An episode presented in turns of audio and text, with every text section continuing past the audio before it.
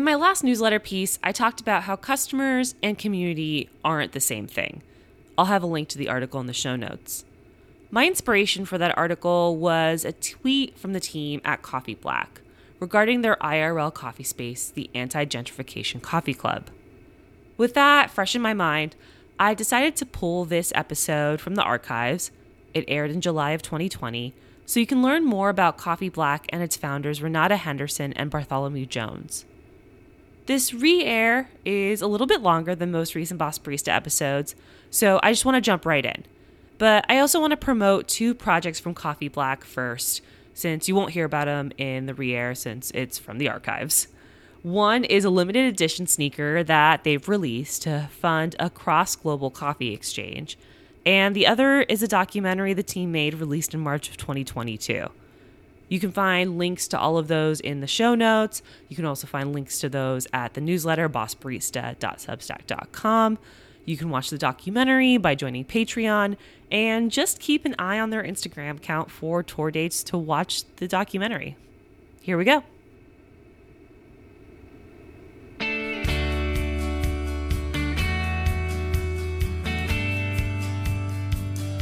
Hey, friends, this is Boss Barista. I'm Ashley Rodriguez.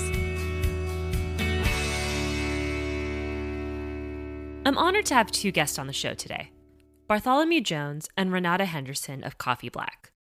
To say that Coffee Black is a coffee roasting company is an understatement. Coffee Black is a brand, an educational platform, a music outlet, an informative podcast, connecting the ancestral history of coffee to modern day.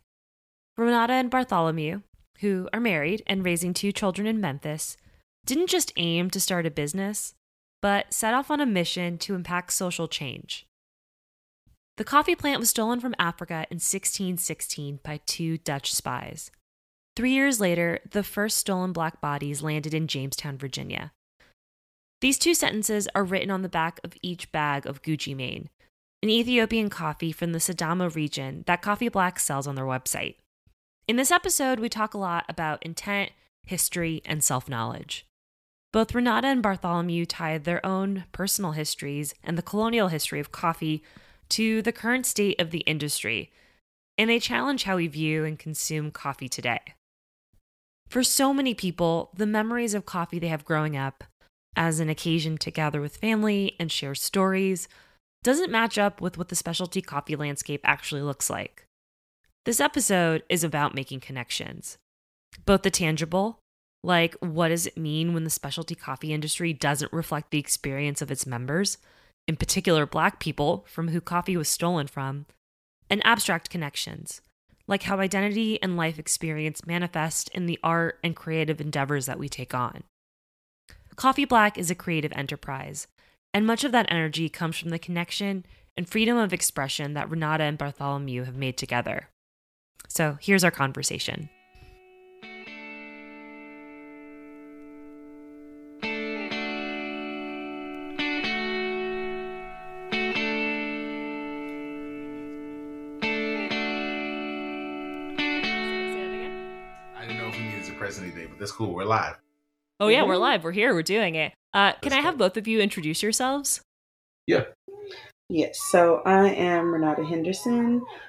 I don't have any cool stage names like my husband, um, but I do. Um, by day, I work with uh, early childhood centers and train and families, um, and by any other time of the day, I do calligraphy. Um, I go by Brown Girl Lettering. I am on Instagram. I have a website, but it needs some work, so don't go to it. uh, so yeah, that's me. Okay. Dope. Um, yeah, and I'm uh, Bartholomew Jones. Uh, that's my that's my preferred name. Um, and Renata is my wife, and I, I consider myself the co-founder of Coffee Black. My wife founded it with me. She's the first one that ever. She was our first investor. She bought uh, my first espresso machine the first Yes. Christmas of our wedding. Um, I invested when we first met too. but We can get back to that. yeah, we can talk It about was a that four later. dollar investment. Yeah, And- let's talk about that. Okay, yeah. let's go back. Well, let's finish your introduction. Oh yeah, so I'm a I'm an educator, I'm an MC, and I'm a coffee nerd. Um, and so uh, yeah, I, I, really just am excited and passionate about um, coffee as a means for like eradicating poverty and creating general generational wealth in um, Black families in the diaspora. So yeah, that's what that's what I'm excited about doing. That's awesome. Um, I'm actually really excited. It, it seems silly to like say these things while we're on air because we've like spent 20 minutes talking before we even pressed record. Mm-hmm. But I feel like the need to express how excited I am to talk to both of you because I've been listening to the Coffee Black podcast um, and it's one of the only podcasts I've listened to more than once that I've had to rewind and be like, wait a minute, hold on, let me write this down. Um, because there's good. so much like good information in there that I don't think it's talked about a lot in coffee. And I'll, we'll, we'll talk about that definitely. But I want to go back to what uh, Bartholomew you said earlier about how Renata is kind of like your first investor. Um, so let's let's talk a little bit about how you two met and how you two coming together kind of inspired Coffee Black, or at least helped uh, launch launch this brand for you. Yes. Um. So you want to go first, or I want to go first? I don't know. I, whatever we do, it has to be abbreviated. Okay. So we told the story the other day, and literally it took three hours, and I don't think you have space for a three-hour podcast. Yes. we could so, just do like this in like stages. Like we'll just drop yeah, like a whole new season. like bases, like yep. first base, second base. Yeah. Okay. Uh, long story short. Long, long story short. I met Renata at my first hip hop show after graduating from college. Yeah. Um, and we met. I did my performance. We had both just gotten out of like really uh, kind of toxic relationships, and we're in that stage where people of faith kind of get into where they're like, I just want to focus on God. I don't want to date anyone. like I just need. Well, to... he was there. I think I was Okay, so she wasn't there. I was definitely like, I just want to focus on God. I was like, I want to focus on God with a man. Yeah. I was like, I want to focus on God. I just graduated, just moved back to Memphis. So I was really big on like, I wanted to change my communities through education and um, through the arts because I was a hip hop artist. And so that was kind of my big focus. But um, when we got off stage, um, she ended up coming up and talking to me and I don't really remember exactly what we talked about. Uh, I don't, yeah, no, I don't remember exactly, but he had these download cards yes. that he had made, and he was selling. And I really, I was just trying to get a foot in the door. I just wanted to talk to him. And so, you know, he showed me the card, and I was like, "Yeah, how much are these?" He was like a dollar, and I was like, "Okay, cool. I only have a five. And uh, so he said, "Yeah, I'll, I'll take the five. Yeah. And I was like, uh, "I'll take my change." Like, and so to this day, like seven was it seven years ago? Seven years later, he has not paid me my four dollars. Oh my god! Let it be put on record. But yeah, that that definitely was you know that was was the first investment. Yeah, that was she. So she those four dollars. first investment. You laughed. The four dollars like, uh, are what launched this brand. Yes, definitely. But no, it was a seed money. She would always. She just made me feel. So one thing you got to know about growing up in um I get growing up in the hood is that coffee is normal. Like coffee is normal. It's a ritual to be able to like be able to drink it. Um, and Mama's Brew talked about this too, right? Where it's like being able to drink coffee is like almost like a sign of moving out of childhood. So yeah. it's a part of our community. My my wife's family has a beautiful story about their connection with coffee and legacy and all of that. But for us, it's one of those things where like coffee shops were very were very much so like white things. You know what I mean?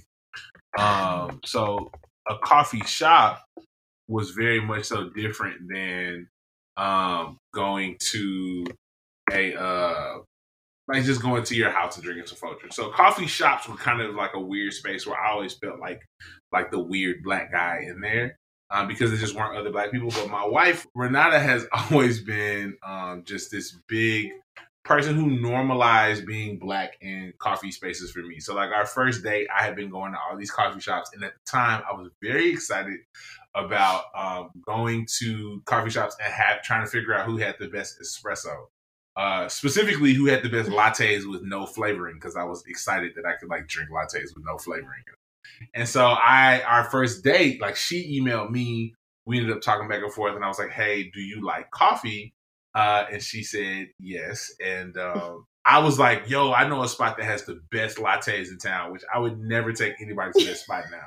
I'm so ashamed that I thought that was good espresso. We won't even say the name. no, don't say the name. but it to me, her saying as a black woman saying, Yes, I'll go here with you. Yes, I'll experiment with in this with you. Yes, I'll try this weird thing that you're into, made me feel like it was okay to be black in that space. And she's just done that our whole marriage. Like there's like if there if Renata wasn't there, like saying yes and like telling me that I'm not crazy and it's like like normalizing these things even before I knew coffee was a, historically black like my wife made it relationally black. You know what I mean? She made it safe to be black and like coffee even if it was just like me and her you know like she never criticized me or questioned me or made me feel and that's a that's a thing because it was like kind of socially deviant to be really but I've always been a weirdo you know but like as a kid you know but like my wife made it so normal and so like from there then Yeah, he fa- was he was wearing a trench coat when we met, and it was like is true. July. I was like really in my like indie rapper bag like I was skinny I thought it was so cute. I was like, "Well, this guy is a cutie." yes, I was like all the way in my like weird indie, you know, Yeah, blog he rap he was bag. yeah, It was like trench coats and backpacks and boots. committed. And, I, I don't know. Um, where do you think that that comes from that like ability to like create comfort in a situation that could like potentially be uncomfortable like you mentioned like by yourself you were like i'm not going to do this but together you're able to kind of create that sense of like this is where i'm going to go here because this is where i want to go well, I think for me, I was willing to do it. Like I was doing it, but I didn't feel like it was black. If that makes sense. Like to me, it felt like me doing a weird thing that black people don't do. But when my wife, and she can speak to what it is about her that gave her like a more inclusive Yeah, vision of blackness. But when my wife said, Yes, I'll do this with you, it made me feel like, oh, this could be a community thing. It's not just something that weird, you know, Well, Maurice likes. You know? and so I mean, kind of to preface the whole like four dollars incident. Like when I met him, he was a breath of fresh air, and so compared to some of the polluted air I had been breathing before, and so to meet him and to hear like these were the things that he was invested in, he was committed to, I was automatically in. Um, and I because those were the things that made him him. And so for me, I mean, it, it, it kind of comes from like how I was raised. My mom was always a big, like, Mhm. whatever I wanted to pursue, she was behind it. She was a cheer, like the biggest cheerleader in my entire life. And so, you know, I definitely learned that from from her, but also just like understanding like this is what comes with him and it's like a great package. It's not just like, you know, he's not just like saying, Hey girl, I could I'll give you the world. Just just you know, like just coming with empty promises and um I don't know, just like this this lame persona, but he was very much so a person of substance. And I was just like, man, like I I want to invest in whatever makes you you. And so it made it easy. I was like, of course. I mean, and, and he at the same time invested in things at the time. I mean, and I still am. I think I actually am more now interested in um, directing. oh yeah, we got a music video dropping. yeah, we got a music video dropping tomorrow that that we both kind of Yeah. co-filmed, co-directed. Um, but I was totally into just like playwriting and directing and all that kind of stuff, and um, and he was very much so interested in that. And so on our first date, he uh, pulled out his phone and turned on the song and said, "Hey, so what what would you do to this song? Like, what what kind of uh, video would you make from this song?" And so we just kind of sat there and just like dreamed together, and Yeah. that was, I mean, that was our first time really talking to each other, like talking, talking, and it was great because it was somebody who could dream with me, and so I think we both have been in a place since we've been dating been in a place where we've been free to dream. And it makes you know it makes the things that we pursue that much more like worth it you know? Yes. because it's like you know you have permission from the other person to do that like you and you don't even need the permission like that's just the standard Yeah, like we dream That's the norm. you know Yeah. we we are dreamers that's just what we do so That's pretty powerful to be in a in a marriage, having this life that you've built for your like the for the two of you, and then having a family, and then being able to also be like, let's also put our creative pursuits in this together. Um, Mm-hmm. I've worked for a lot of coffee shops where the owners are married, and that is never good.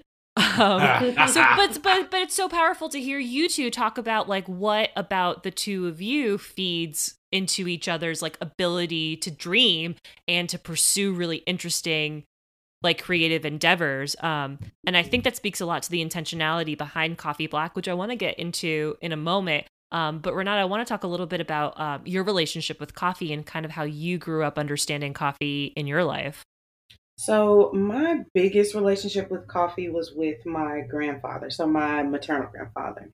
And he drank coffee every day. I don't remember not seeing him drink coffee. Um, and I learned recently as an adult that he had like a thermos that he would take with him to work. And he worked, he was actually a sanitation worker, um, which is, I'll, I'll get to that part of the story as well. But like he worked there and then he worked with um, there's a utility company that's a, a huge monopoly here in Memphis called MLGNW, and um, he worked there as well, which for that time frame was actually a, a good accomplishment for his family financially. But I, from my earliest remembrance of coffee, um, he would always have a cup of coffee that was completely white, like com- all the sugar, all the cream. Okay, not coffee black at all.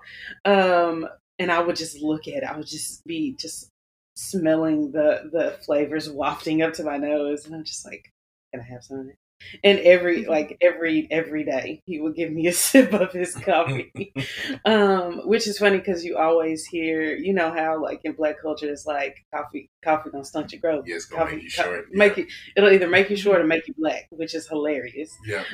um, and so there was always this fear in the back of my mind that I would be short, which I'm not sure I five nine and a half. Short and real black. that I'll be a little, I guess, a little raisin person or something. But um, yeah, he would always let me try it, and it was never like it was never a weird thing. Like, and I, I feel like my dad drank coffee for a little bit um, because he he always worked night shifts.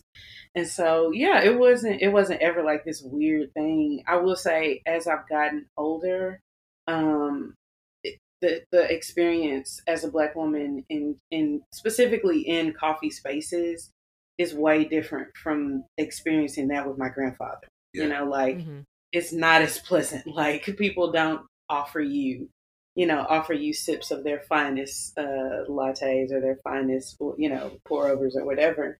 Um, it's very much so. If, if you come in, who do you know? Who are you with? Like, yeah if I'm with my husband, people sometimes acknowledge my presence. Oh, we get to check folks though. and he definitely because for me, I a little bit about me. I don't I don't feel the need ever to prove myself.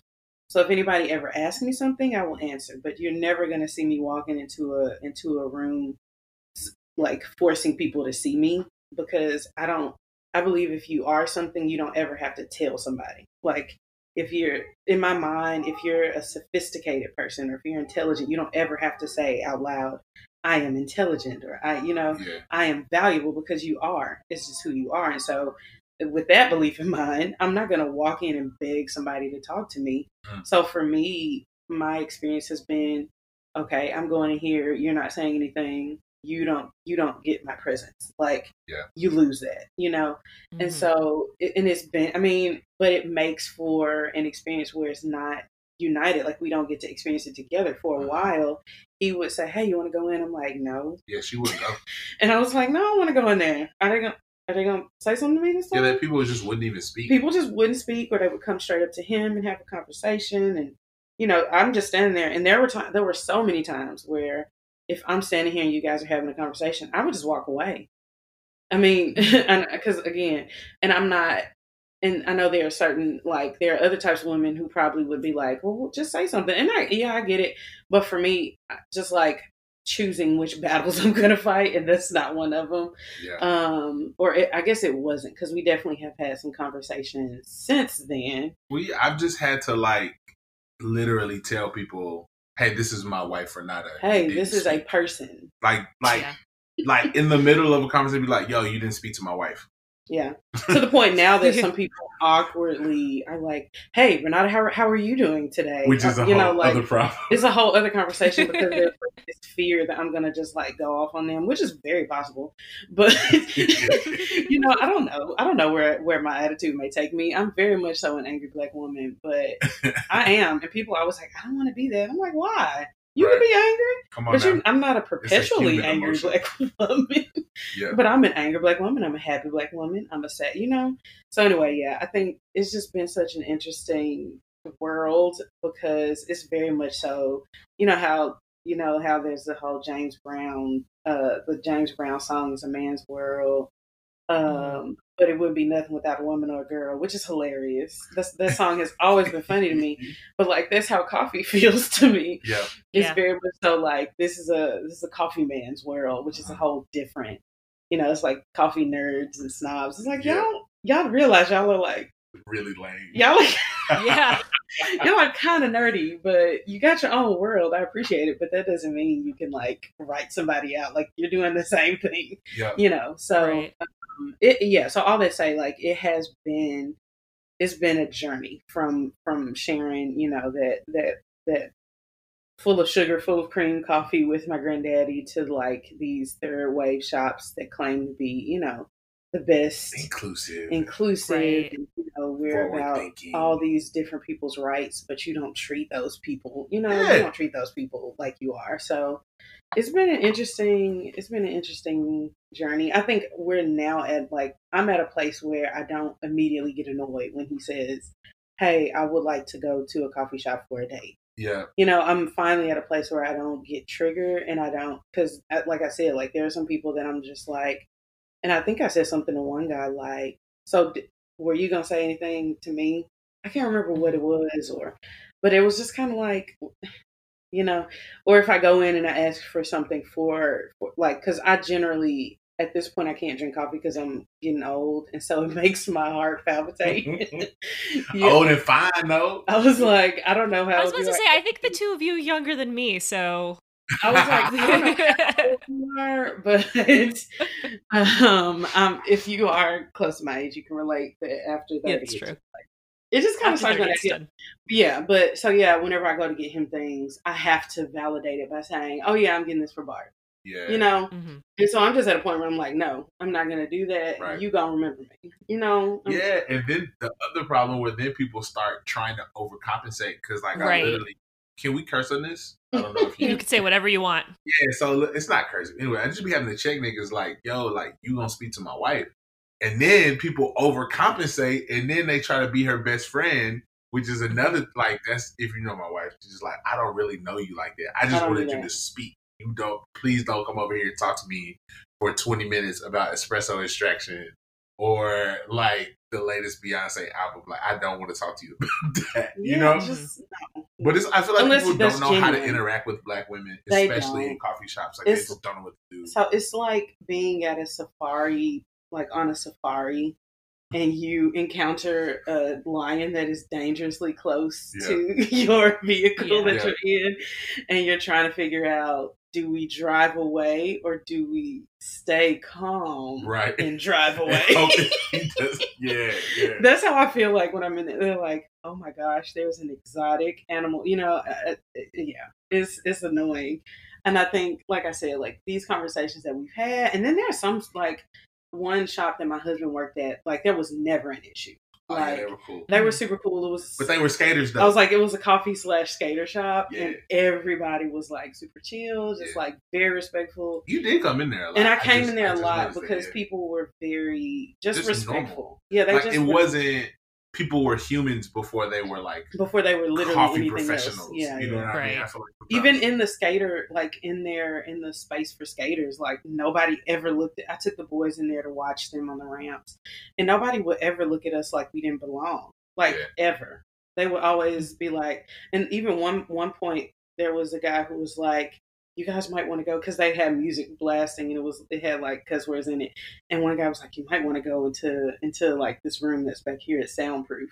You know, like actually Yeah. looking out for us, which is a whole different level. You know, so Yeah. Yeah, I feel like you you you said so many interesting things in that um in that story you told, and there are two that I kind of want to talk about. Um, the first one being that like you both co-own this business together, and yet people are talking to Bart maybe more than they are to you, Renata. Um, mm-hmm. which is like a real thing that happens. Like I, I, my partner is a coffee professional as well, and so mm-hmm. often, like not to not to put him on blast, but like I'm smarter than he is. Um, and so sometimes I'm like, why are you talking to him? Like, so i mean, yeah, go ahead. Yeah, go ahead. No, you're good. Go ahead.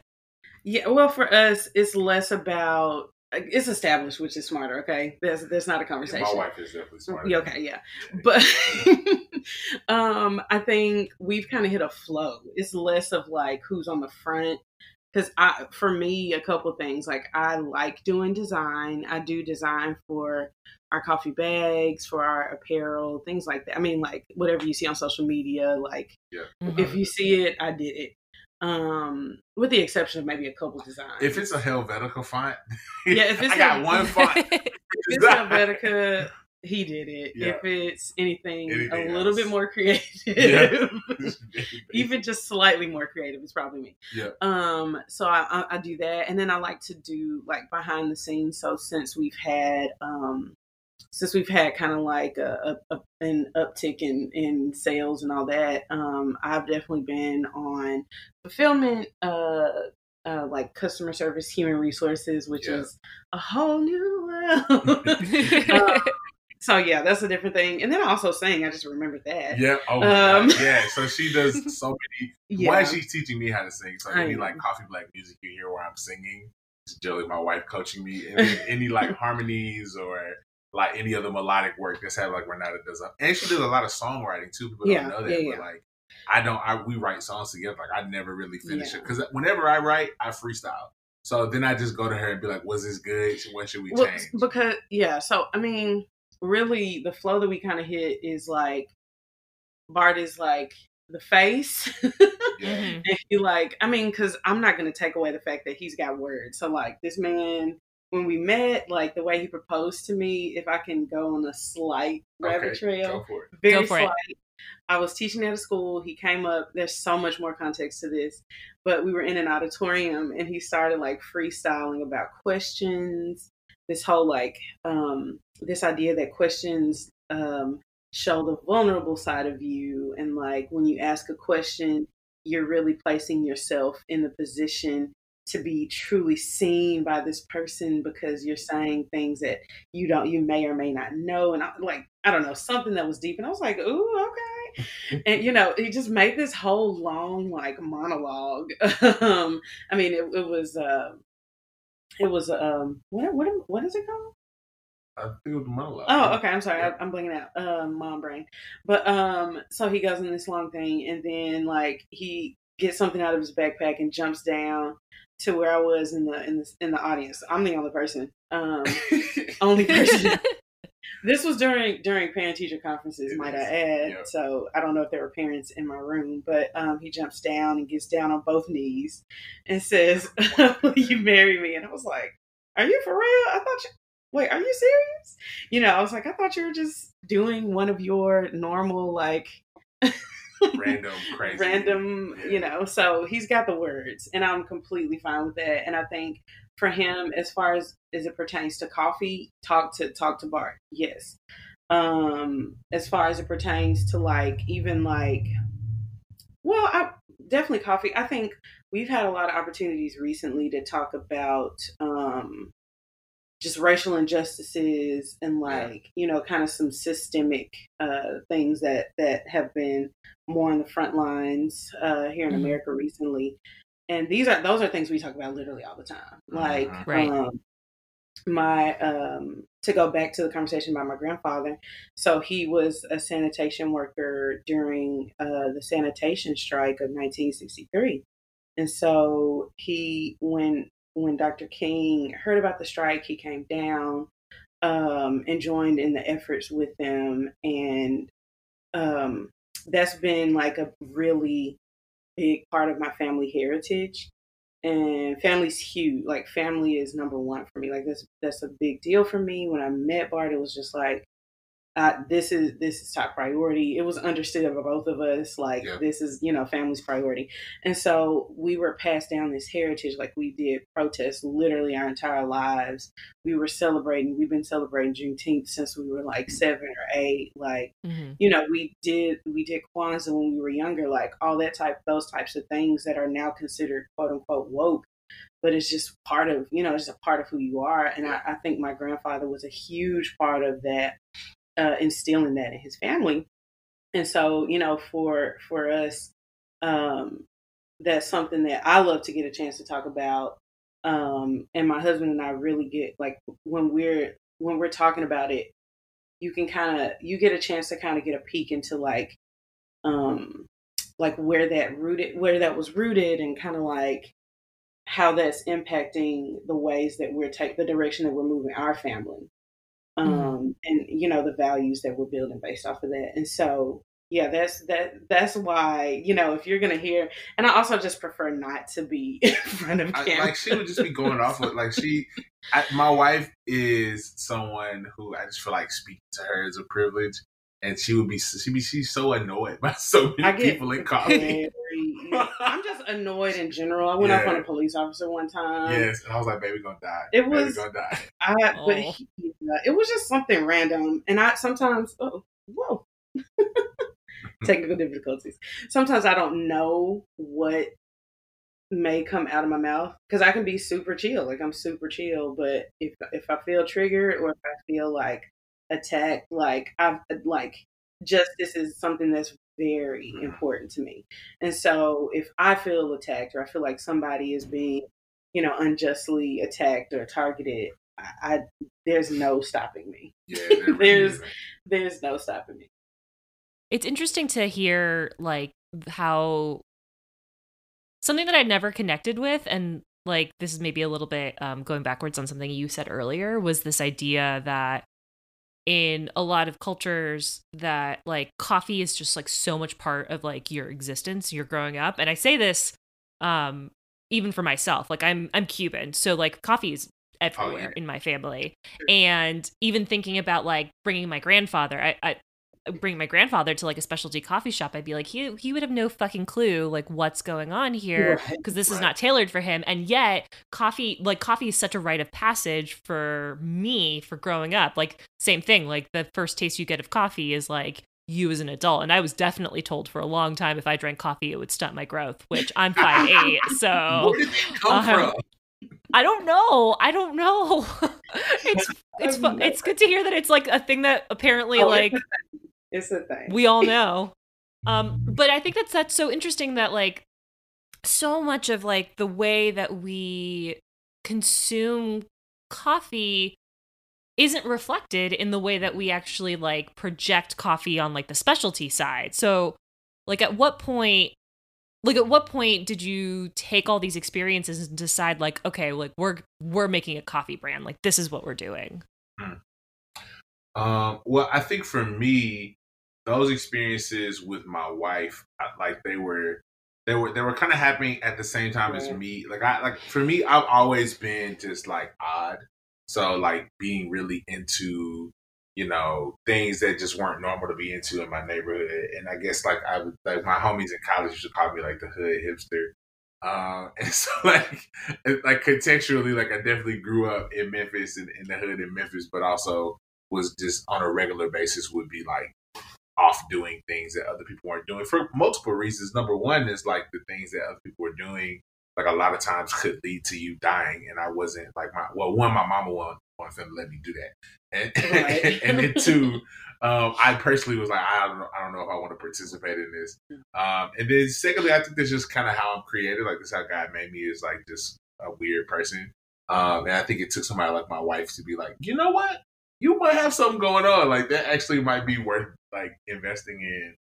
Um, so my weird obsession with coffee, I think meeting my wife, God bringing us together, was really mo- it turning into like a weird specific interest of mine to like now this is a part this is reconnecting specialty coffee back to a family and then back to a community of families and then back to a larger like race and ethnic group right in a in a, in a social political group um, and connecting coffee's well-being to all those things. So the resources and the experiencing experiences I was having in coffee, much like when I went to college, like I realized like wow, there's this wealth of resources and experiences over here that are not present um, in my in my family, in my in my neighborhood, and in my larger community and ethnic group.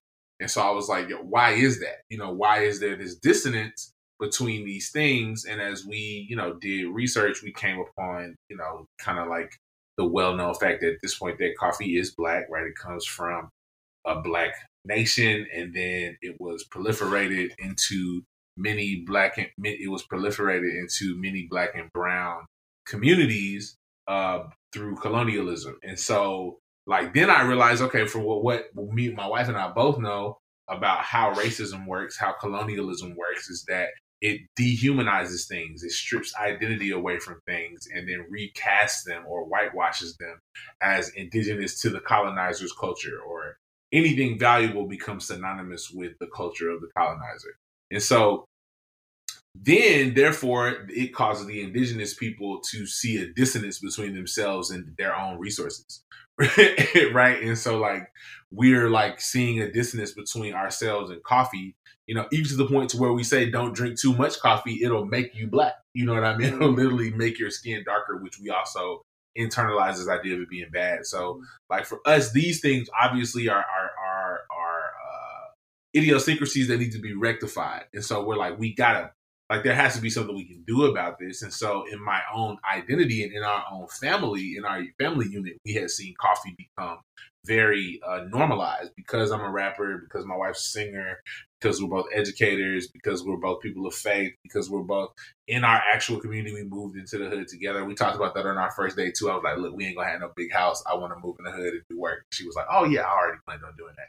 Uh, again, my wife is smarter than family. me. Uh, she was like, I'm already doing that. Um, so like, I thought I had found this really cool idea. But like, so like, we're it was a part of our integral as we're like mentoring young black and black women and black and brown women and black and brown men and discipling people and like raising our children and working on education reform we're making pour overs at the house. And well, I'm making pour overs and trying to convince my wife to drink the pour over. Uh, do you taste these notes? Um, and yeah, I'm I, at the same time as like I'm recording raps in my house and listening to the new Kendrick Lamar album, and like all these things are happening in the same space. And it's like, wow, this is really beautiful.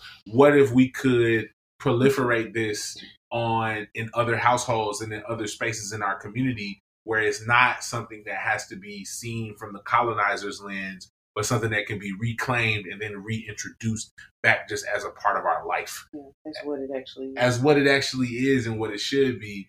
And I think the the my wife touched on something really beautiful. She's like, our our marriage has been built on dreaming. I think Renata, uh, even at that show, I'm at this show trying to like get my little dream out. I'm trying to like live my life as a as a weird indie rapper in the middle of a city that has a ton of like gangster rap and also trying to like get my little gangster rap vibe on in the middle of a bunch of weird hipsters who are like, we don't really get, you know, what's going on with this dude either. Like, why is he kind of, why is he so aggressive?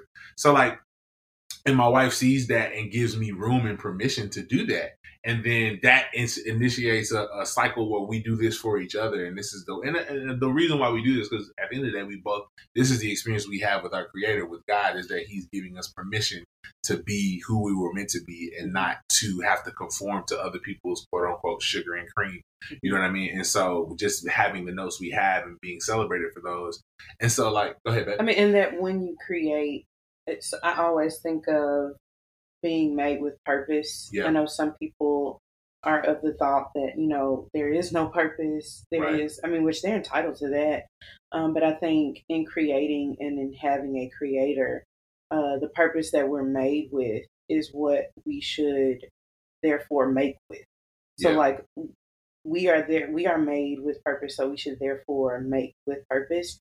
And so, the things that we do, the conversations that we have, uh, the art that we uh, take part in uh, and create should have purpose and have a deep meaning um, and and build into the identity of the people that uh, that it is for. Yeah, and I think specifically you saw we touched on this earlier, but having a why for what you're doing and seeing like, okay, we're doing coffee not just to tell people, hey, come try this coffee, Yeah. but we're doing coffee with the with the reasoning in mind that oh, this is for you to reclaim and then use as a resource to achieve your purpose in your life. Yeah. Right. So like this has a utility for you that we have Which is identified. it's Like, so funny. I think I think it's such a needed that's such a needed um um ideology for people to claim or to to really commit to to to understanding is that and I'm uh, let me let me get my thoughts together in thinking about the way that I've talked to other people about coffee black because they're even I've had conversations with white people who are just like, what is coffee black? Is it just for black people? Is this, you know, there's so many questions about, you know, like, it, can I be a part of this if I'm not black? Which has been a huge question. Uh, and the question, the answer is always yes. Um, one, because we will always take your money. Uh, your money does not have to be black; it has to be green or digital. Um, but no, I think it's this idea of people understanding inherently who they are, yeah. and that yeah. overall people don't. Like I've had conversations with white people, and it's kind of a weird conversation to explain to them, Yeah. like you know, we're we're we're reclaiming our heritage as black people. Like coffee is black, um, and in that you can find things in your heritage that you can actually claim that's actually yours Yeah. doesn't include lands, That's actually- people, foods, and cultures. If Right. you get the drift. Yeah. And so I've honestly had, and I the funny thing is I've had a, a, a I mean he's probably like 42, 42 year old white man with two kids tell me no one has ever told me to to basically claim my heritage. Right. Like he's like nobody ever gave me permission to do that, which is sad Yeah. you know that's sad that you don't get to experience that but i think in in in what we're building is is a new norm and it can apply are we talking to white people in in in you know specifically in that no um but, it's a principle that we want but it's a principle. it's a principle and i think so many people are just wandering and just like i have no Yeah. earthly clue you know? I have no earthly clue what i'm doing and i've never had permission. Nobody's ever told me. I just inherited this stolen land. I inherited these stolen people. I inherit you know Yeah. and never got a chance to take and i'm this isn't me saying like "whoa" is white people but i'm saying like that's the issue we're facing right now is that we have a group uh, Right. we have so many groups of people who never um, who never understood your identity is not wrapped up in these positions that you have or these even this idea that you have of who you are is warped you know? And i think in, in having these conversations and in talking about coffee black i've gotten so many opportunities to tell i mean it's been great talking to black people about it because they're like oh man that's all right you know Yeah. because people mm-hmm. know this is coffee's been a part. Their grandma drinks coffee every morning, most likely. Yeah. you know, everybody has somebody who who drinks coffee, and it's so cool to see. This is something I can claim in a world of things, especially as a black person that I'm being told was never mine, or I don't deserve it, or I mm-hmm. need to just go back to wherever I came from mm-hmm. because I'm in the way, or I just, you know, I was never meant to be a part of this narrative. It's so cool to be to hear something that this was actually meant to be a part of our narrative. Yeah. And like we're taking it back and we are treating it as so. And, and we're moving forward with it. Like and there's no stopping it, you know. And I think if there were so many, I, I, well, and I think there are. I think it's it's growing now, and seeing kind of like the waves across the world. But just like if there were more things that we could claim, um, that we would reclaim that were originally ours, and not in this like, and not in this uh, Gollum like obsessed, you know, obsessive, um, uh, almost, you know, almost like to your own detriment, but in this way that builds up a hope that was lost in a people. I mean, from the existence of a country, you know, to start rebuilding that and be unapologetic about it. Um, Yep. I mean, I think I think it's so necessary. It's a necessary conversation. Yeah, I think I think this goes back a lot to what um, kind of one of the foundational stories that you told about asking questions and how vulnerable it is to actually ask a question. Yeah. Um, but it just it, it but it but at the same time to ask a question and also almost admits to like I don't know this thing that's happening around me. Let me question what's Yes. happening around me and say like, "Hey, why is this this way? Why is that that way?"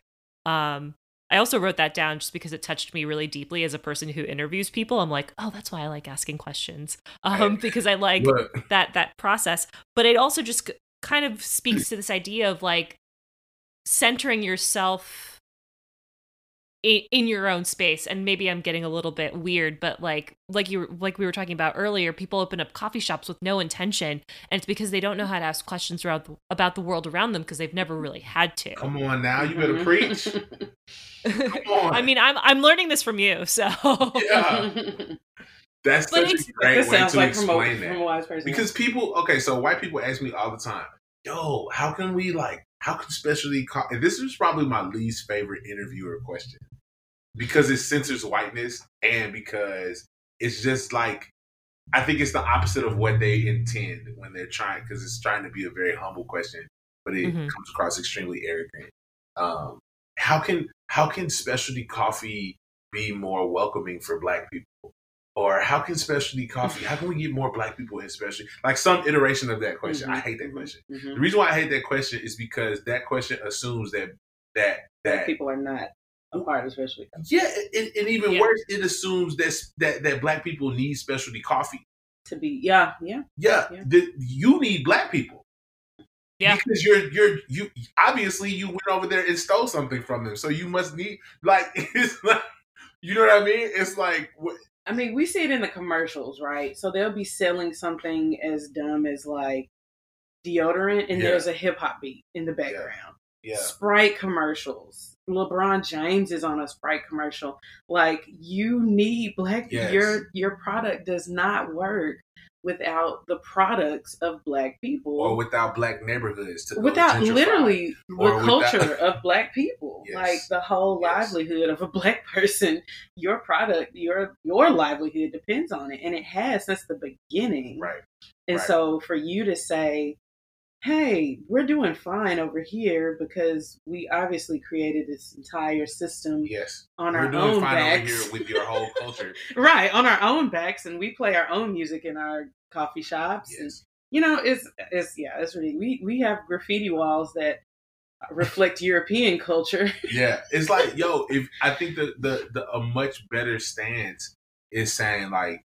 Yo, how can we be in community with people? How can we be in honest and, and authentic community with people who we've already like disrespected and stolen from? Like, I mm-hmm. think that's the Yeah. question. Like, people go into black neighborhoods already. They just don't ask questions when they show up. They just show up and take. Like people use black products already. They just don't ask questions when they do it. They just show up and take. Well, you know what I mean? we were it, that reminds me we were in my husband and I did a program and there was a conversation at one point um, about the same question about making it more welcoming. Um, and it was the whole people of color thing, which I feel really weird about. Yeah. Um, yeah. So, um, the conversation was just like, what are some things? And there were, there were very aesthetic, um, solutions to some of the questions that I was like, whatever. Um, but ultimately, um, my question to my question, and I don't want to say too too much, Yeah. but my question was, um, where is where's your heart towards Black people? We're not talking about colored people. Sorry, people of color. uh, we're not talking about people of color. We're not talking about you know. And and while that is a conversation, your real question is, your real question is, why don't Black people work in this space? That's your Yeah. real question. And my real question to you, person, um, is why don't you love Black people?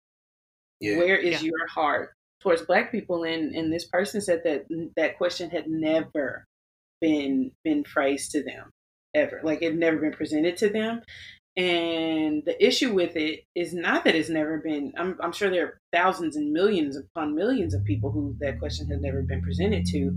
But when your your main um, the main population that you're serving is black and brown people, and no one has ever said, "Hey, before you start serving these black and brown people, where's your heart towards serving these same black and brown people Yeah. as the leader as the creator or whatever um and the fact that that hadn't been a question and you haven't had conversations you hadn't previously had conversations with people of color before before you even got to this point you know and and that it, it, just presumes so much um to say that you know this we we it's almost like um an affirmative action conversation hmm an afterthought like a like a you know Yeah. and not necessarily like it's almost like a, a seat at the table versus well let me come to your table that you're already that you're building Right. instead of you have to meet me at my table just realize that other people already have supplies like there are so many people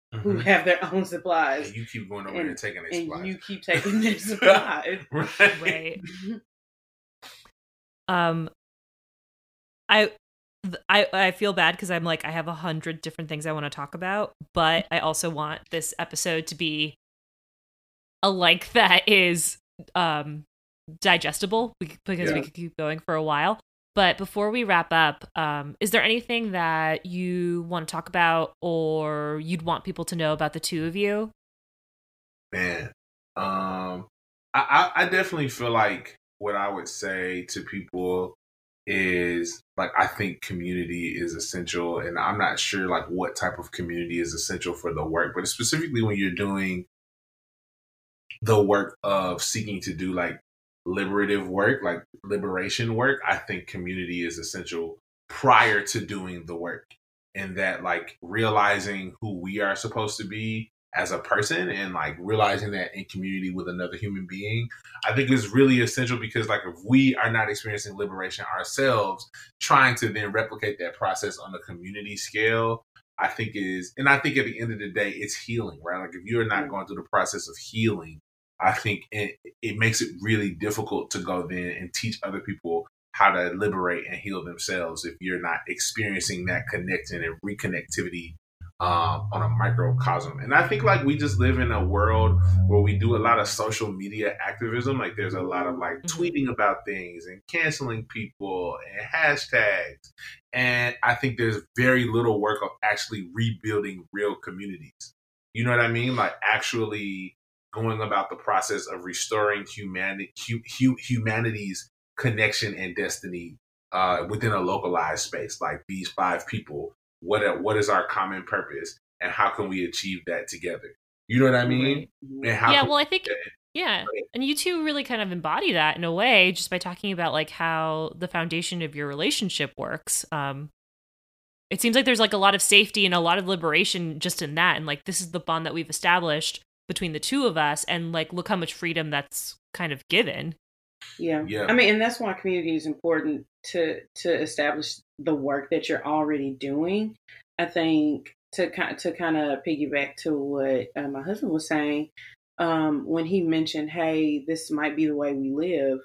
That wasn't new new news to me, Yeah. and it wasn't going to be a new lifestyle to me. I was already, you know, I was already about that life, and so it, we weren't everything to each other. And I think a lot of people um, a lot of people depend on or they're waiting for that person to be their quote unquote completion. I mean, we we complement each other. Yeah. Um, and there are some ways that I have I have found healing in our relationship from here, yeah. from past relationships or from past wounds but he he he's not the completion of me Yeah. and i think a lot of people um miss that looking for that even in even in the work that they're doing and they and and they miss it.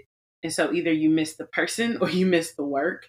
And i think something that we were even talking to one of our friends about the other day is like in seeking that person or in that work that you're doing do the work. Be faithful to do the work and and see who's doing the work with you. And that's that's who you that's who you Mhm. partner with. And that can be a partner as just like a business partner. That can be a husband. That can be a uh, just a partner. That can be a friend. That can be a, a love Yeah, interest. But it's some type of community. but it's a it's a community. it's a community and it didn't depend on just you. Like you already were doing work. You already had a community. And i think we both came into this work having having had prior exposure, but also just like having a, a passion for that, like Mhm. for for people and for um, identity and heritage, um, and and just knowing like your your value as a person.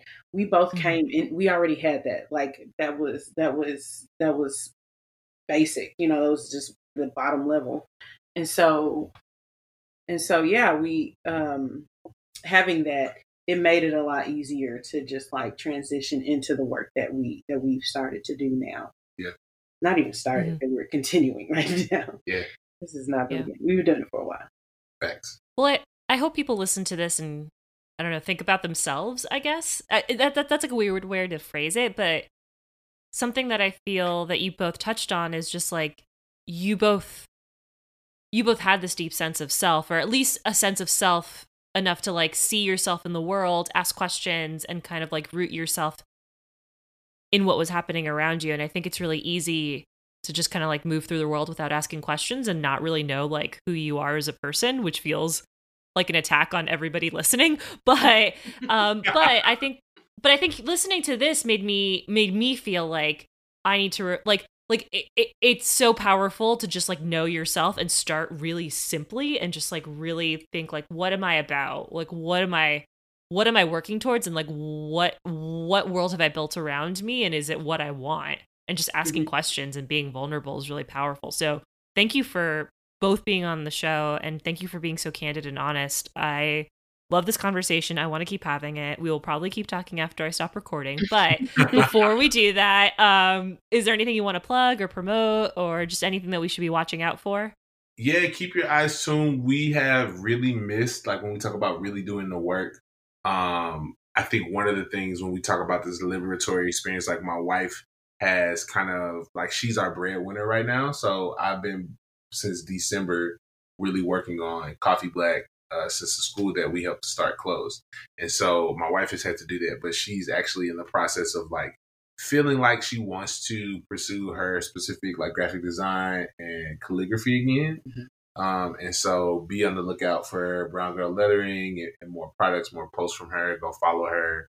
She's super dope, uh, way smarter than me. Uh, so if you like anything I say, it would be better coming from my wife's mouth. Uh, and then we have a, um, we've really missed also being able to create around coffee in community um, and create community around coffee um, in our specific communities. And so we're looking at launching um, a virtual version of the brew up experiences that we've done. And I, if you follow us, you're probably familiar with that, but it's like Mhm.